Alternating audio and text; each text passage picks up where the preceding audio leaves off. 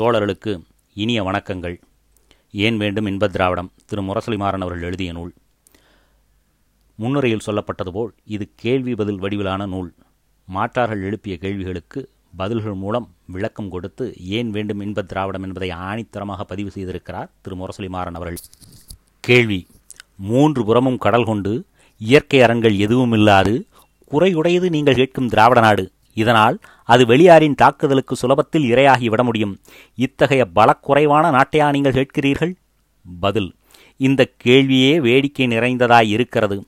கிழக்கிலும் மேற்கிலும் தெற்கு முனையிலும் நீலத் திரைக்கடல் இருப்பதனால் எங்கள் திராவிடத்துக்கு தனி எழில் கிடைக்கிறது. தரித்திரம் ஓடுகிறது என இருமாந்து கிடப்பவர்கள் நாங்கள். ஆளும் கடல்கள் அது தரும் கட்டாணி முத்துகள் இது ஒரு வருவாய் திராவிடத்துக்கு. மூன்று பக்கமும் முழங்கும் கடல்கள் அதன் மூலம் வெளி உலகத்து தொடர்புகள் தென்னகத்துக்கு. இது பலவீனமல்ல தோழரே திராவிடம் போன்ற சில நாடுகளுக்கே அமைந்திருக்கிற தனிச்சிறப்பு மனிதகுல வரலாற்றிலே முதல் கப்பல் விடப்பட்டது இந்து பெருங்கடலில். அதை மிதக்க விட்டவன் திராவிடன். எப்படி முடிந்தது இந்த சாதனை? வடக்கே இமயமலை இருப்பது போல் மூன்று முனையிலும் மலை இருந்தால் திராவிடன் கடலைக் கண்டு கவலை கொள்ளும் ஜாதியாக வளர்ந்திருப்பான். அப்போது திரைகடலோடியும் திரவியம் தேடி என்று வடமொழி கூறியிருக்காது. கடலை கடப்பது பாவம் என்று சமுதாயம் சட்டம் பிறப்பித்திருக்கும். திராவிடத்திற்கு வளத்தையும் வற்றாத செல்வத்தையும் வரையற்ற புகழையும் தந்த மூன்று கடற்பரப்பையா நீர் கேலி செய்கிறீர்? வேடிக்கை வேடிக்கை. ஒரே ஒரு குறையுண்டு வங்கக் கடலில். புயல் எழுப்புகின்ற உலகத்தின் நான்கு கடல்களுள் அதுவும் ஒன்று என்பதைத் தவிர நமது நீர் எல்லையில் யாரும் தவறு காண முடியாது. ஏனைய கடல்களைப் போல நமது கடல்கள் பனியால் உறைந்துவிடும் தன்மை கொண்டவை அல்ல. மாலுமிகளின் விழிகளை மூடிவிடும் மூடுபணி இங்கே கிடையாது. திடீர் திடீரென்று மாறுகின்ற வெட்பதட்ப நிலைகளும் இங்கில்லை. உஷ்ண நீரோட்டங்களோ அன்றி குளிர் நீரோட்டங்களோ போக்குவரத்தை பாதிப்பது கிடையாது. இவ்வளவு நல்ல வாய்ப்புகள் உண்டு திராவிடத்துக்கு. கடல் அவனை கூவி அழைத்ததால் கிரேக்கத்தோடும் யவனத்தோடும் தொடர்பு கொண்டிருந்தனர் நமது மூதாதையர்.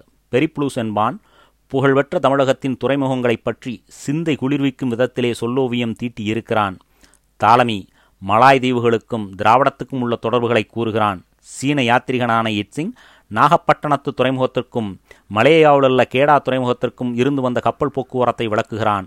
பர்மாவிலே படையை மோதியிருக்கின்றனர் ஈழத்தை வென்றிருக்கின்றனர் நமது தந்தையர். இதோ கே. எம். பணிக்கர் கூறுவதை படியுங்கள். அரிக்கமேட்டில் கண்டுபிடிக்கப்பட்டுள்ள புதைபொருள் சாதனங்கள் கூறுகிறபடி தென்னாட்டு மக்கள் மத்திய தரைக்கடல் வாசிகளோடு நெருங்கிய வியாபார தொடர்பு கொண்டிருக்கின்றனர். பணியர்களுக்கு முன்பாகவே அவர்களுடைய கப்பல்கள் செங்கடல் வரையும் பாரசீகா வளைகுடா வரையும் மிதந்திருக்கின்றன. மேற்கு ஆசியா எகிப்து மக்களோடும் அவர்கள் நெருங்கிய வியாபார கலாச்சார தொடர்பு வைத்திருக்கின்றனர். இந்த வையகம் விரிந்து கிடப்பது அதிலே பல தரப்பட்ட கலாச்சாரமுடைய மக்கள் வாழ்கின்றனர் என்று திராவிடனுக்கு எடுத்து காட்டியது கடல்தான். பண்டித நேரு கூறியது போல் தென்னிந்தியா முக்கியமாக அதன் அருமையான தயாரிப்புகளுக்கும் கடல் வாணிபத்திற்கும் பெயர் பெற்றது. அவை கடல் வல்லரசுகள். அவைகளுடைய கப்பல்கள் தூர தேசங்களுக்கு வாணிபப் பொருள்களை ஏற்றிச் சென்றிருக்கின்றன. கேள்வி எழுப்பியவர் மனதிலே நினைத்து கொண்டிருக்கிறார். இந்தியாவின் வடபகுதியிலே இமயமலை இருபதாயிரம் அடிகள் உயரத்திற்கு வளர்ந்து அரண் போல் இருக்கிறதே. அதுபோன்ற அரண்களில்லா திராவிடம் எப்படி பகை நாடுகளின் படையெடுப்புக்கு பயமின்றி வாழ முடியும் என்று உண்மைதான். இந்திய உபகண்டத்தின் வடகோடியிலே இருக்கும் இமயம் பலமான பாதுகாப்புத்தான். ஆனால் அதனால் விளைந்த கேடுகள் எவ்வளவு தெரியுமா? முதலாவதாக வடநாடு வாழ்வோர் இமயமலையோடு உலகம் முடிந்து விட்டதாகவே பல நாட்கள் கருதி வந்தனர். அப்படி ஏதாவது ஒரு நாடு இமயத்துக்கு அப்பால் இருந்தாலும் அது பற்றிய கவலை இல்லாமல் அந்த நாட்டோடு உறவு கொள்ள வேண்டுமென்ற அக்கறை இல்லாமல் வாழ்ந்து வந்தனர். அடுத்ததாக இமயம் பெரிய பாதுகாப்பு என்ற நம்பிக்கை இருந்ததனால் அதன் எல்லையை காப்பதிலே கவனம் செலுத்தாமல் இருந்தனர். அதனால் திடீரென்று அந்நிய படையெடுப்பு நிகழ்ந்தபோது அவர்கள் அதை தடுத்து நிறுத்த முடியாமல் தவித்தனர். இந்துகுஷ் மலைத்தொடரை தாண்டி பஞ்சாபிலே அந்நியர் வந்த பிறகுதான் சொந்த நாட்டில் பகை பலம் புகுந்த செய்தி அவர்களுக்கு தெரிய முடிந்தது.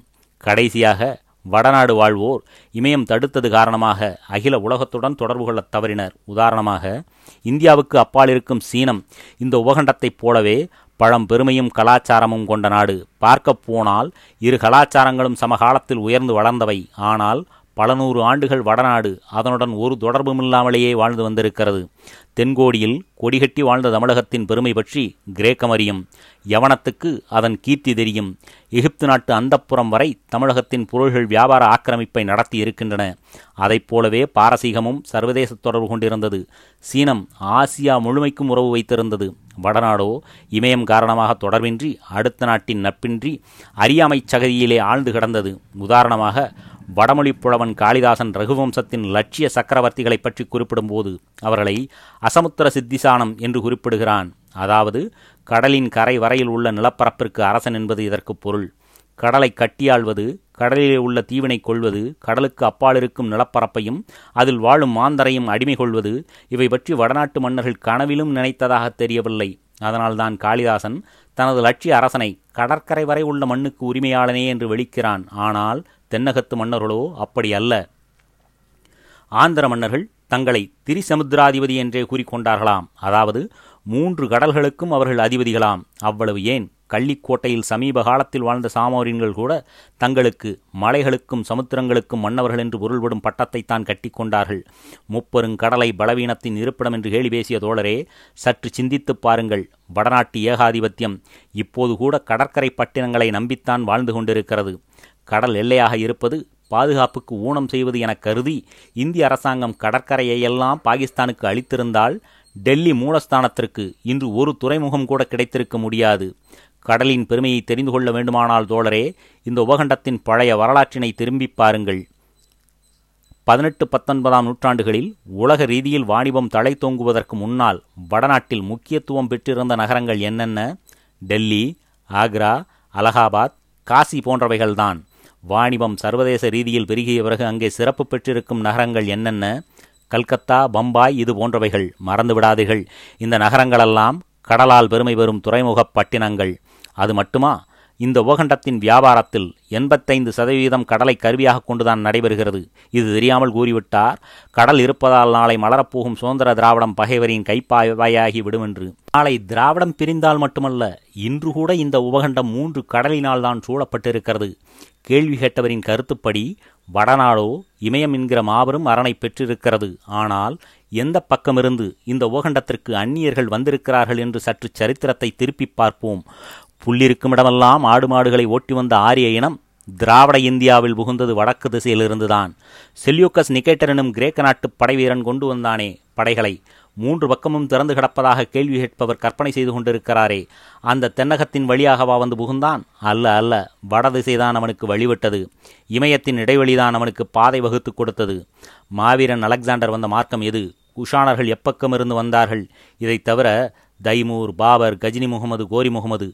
இந்த அந்நியர்களெல்லாம் இந்த ஓகண்டத்துக்குள் நுழைந்தது எவ்விதம்? இமயமலை இருப்பதாகச் சொல்லப்படும் அந்த வடதிசைதான் அவர்கள் வந்த திசை. இதுவரை பார்க்கப் போனால் வடதிசையிலிருந்து இந்த ஓகண்டத்துக்குள்ளே நுழைந்த குறிப்பிடத்தக்க அந்நியர்களை கீழ்கண்டவாறு தொகுத்து விடலாம். ஆரியர்கள் பாரசீகர்கள் அலெக்சாண்டர் சாக்கியர்கள் குஷானர்கள் ஹூனர்கள் முகமது பின் காசிம் முகமது கஜினி முகமது கோரி கில்ஜிகள் துக்ளக்குகள் லோடிகள் மொகலாயர்கள். இது போன்ற அந்நியர்கள் இயற்கை அரண் இருப்பதாகச் சொல்லப்படும் வடதிசையிலிருந்து வந்து இந்த உபகண்டத்தை ஆண்டிருக்கிறார்கள். ஆனால் தென் திசையிலிருந்து முப்பெரும் கடற்பரப்பிலிருந்து இந்த உபகண்டத்துக்குள்ளே நுழைந்தவர்கள் யார்? ஐரோப்பியர்கள்தான். அதிலும் முக்கியமாக குறிப்பிடப்பட வேண்டியவர்கள் ஆங்கிலேயர்கள்தான். இப்போது முடிவு கட்டுங்கள். எந்த அரண் பெரியது? மலையரணா கடலரணா நிச்சயமாக கடலரண்தான் இந்திய சரித்திரத்தை பொறுத்தவரையில் இந்த வாதம்தான் நிரூபிக்கப்பட்டிருக்கிறது. ஆனால் ஒரு உண்மையை ஒப்புக்கொள்ளத்தான் வேண்டும். ஒரு சில ஏகாதிபத்தியங்கள் பலம் வாய்ந்த கப்பற்படையை வைத்துக்கொண்டு பிற நாடுகளில் தங்கள் பலத்தை அதிகரித்து கொண்டிருப்பதை நாம் மறுப்பதற்கில்லை. சிங்கப்பூர் இலங்கையிலுள்ள திரிகோணமலை மற்றும் ஏடன் ஆகிய மூன்று இடங்களில் தளங்களை அமைத்துக்கொண்டு இந்து பெருங்கடலையே தனது சுயார்ஜித சொத்து போல் பாதுகாத்து வருகிறது ஆங்கில ஏகாதிபத்தியம். அவ்வளவு ஏன்? சீனக்குடாவில் ஃபார்மோசாவுக்கு பக்கத்தில் தனது கப்பற்படையை நிற்க வைத்து மாசெதுங்கின் முயற்சிகளுக்கெல்லாம் முட்டுக்கட்டை போட்டுக்கொண்டு மக்கள் எதிரியாம் ஷாங்கேஷேக்கை வளர்த்து கொண்டு வரவில்லையா அமெரிக்க ஏகாதிபத்தியம்? ஆகவே கடலரணும் தகுந்த பாதுகாப்பல்ல என்பதை நாம் மறுப்பதற்கில்லை. அப்படியானால் மூன்று பக்கமும் கடல் கொண்ட திராவிடத்தின் கதிதான் என்ன? இந்த கேள்வி நம் எல்லோருடைய உள்ளங்களிலிருந்தும் ஒரே நேரத்தில் எழுகிறது. ஆனால் இதற்கு சிறந்த அரசியல் வித்தகர் என்று பெயர் பெற்ற கே எம் பணிக்கரே பதில் சொல்லியிருக்கிறார். உள்நாட்டில் வலிமைமிக்க ஆட்சி இருந்தால் எந்த அந்நியனும் கடல் மூலம் நாட்டில் புகுந்துவிட முடியாது. உதாரணமாக இந்தியாவில் மொகலாயர் ஆட்சி நல்ல முறையில் இயங்கிய வரையில் ஆங்கிலேயர்களால் இங்கே வாழாட்ட முடியவில்லை. முகலாய பேரரசு படிப்படியாக சரிய துவங்கிய பிறகுதான் அவர்கள் ஆதிபத்திய உணர்ச்சிக்கு இந்த நாடு வழியாயிற்று. மேலும் பிரான்சு இங்கிலாந்து ஆகிய நாடுகளின் வரலாறும் இதே கருத்தைத்தான் வலியுறுத்துகிறது. ஆங்கிலேயர்கள் பல முறை பிரெஞ்சு நாட்டு கடற்கரையில் இறங்கி அந்த அரசாங்கத்துக்கு தொல்லை தந்து மண்கவர முயன்றார்கள்.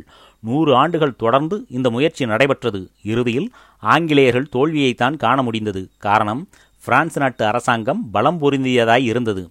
இரண்டாவது அடுத்து நம்முடைய கடற்படையை அளவிலும் வலுவிலும் பெருக்கிக் கொள்வது. முப்பெரும் கடல் மூலம் அந்நிய படையெழுச்சி நிகழும் என்ற ஐயப்பாடு எழுந்தால் கப்பற்படையை பெருக்கிக் கொள்வதற்கு சுதந்திர திராவிடம் சிறிதும் தயங்கப் போவதில்லை.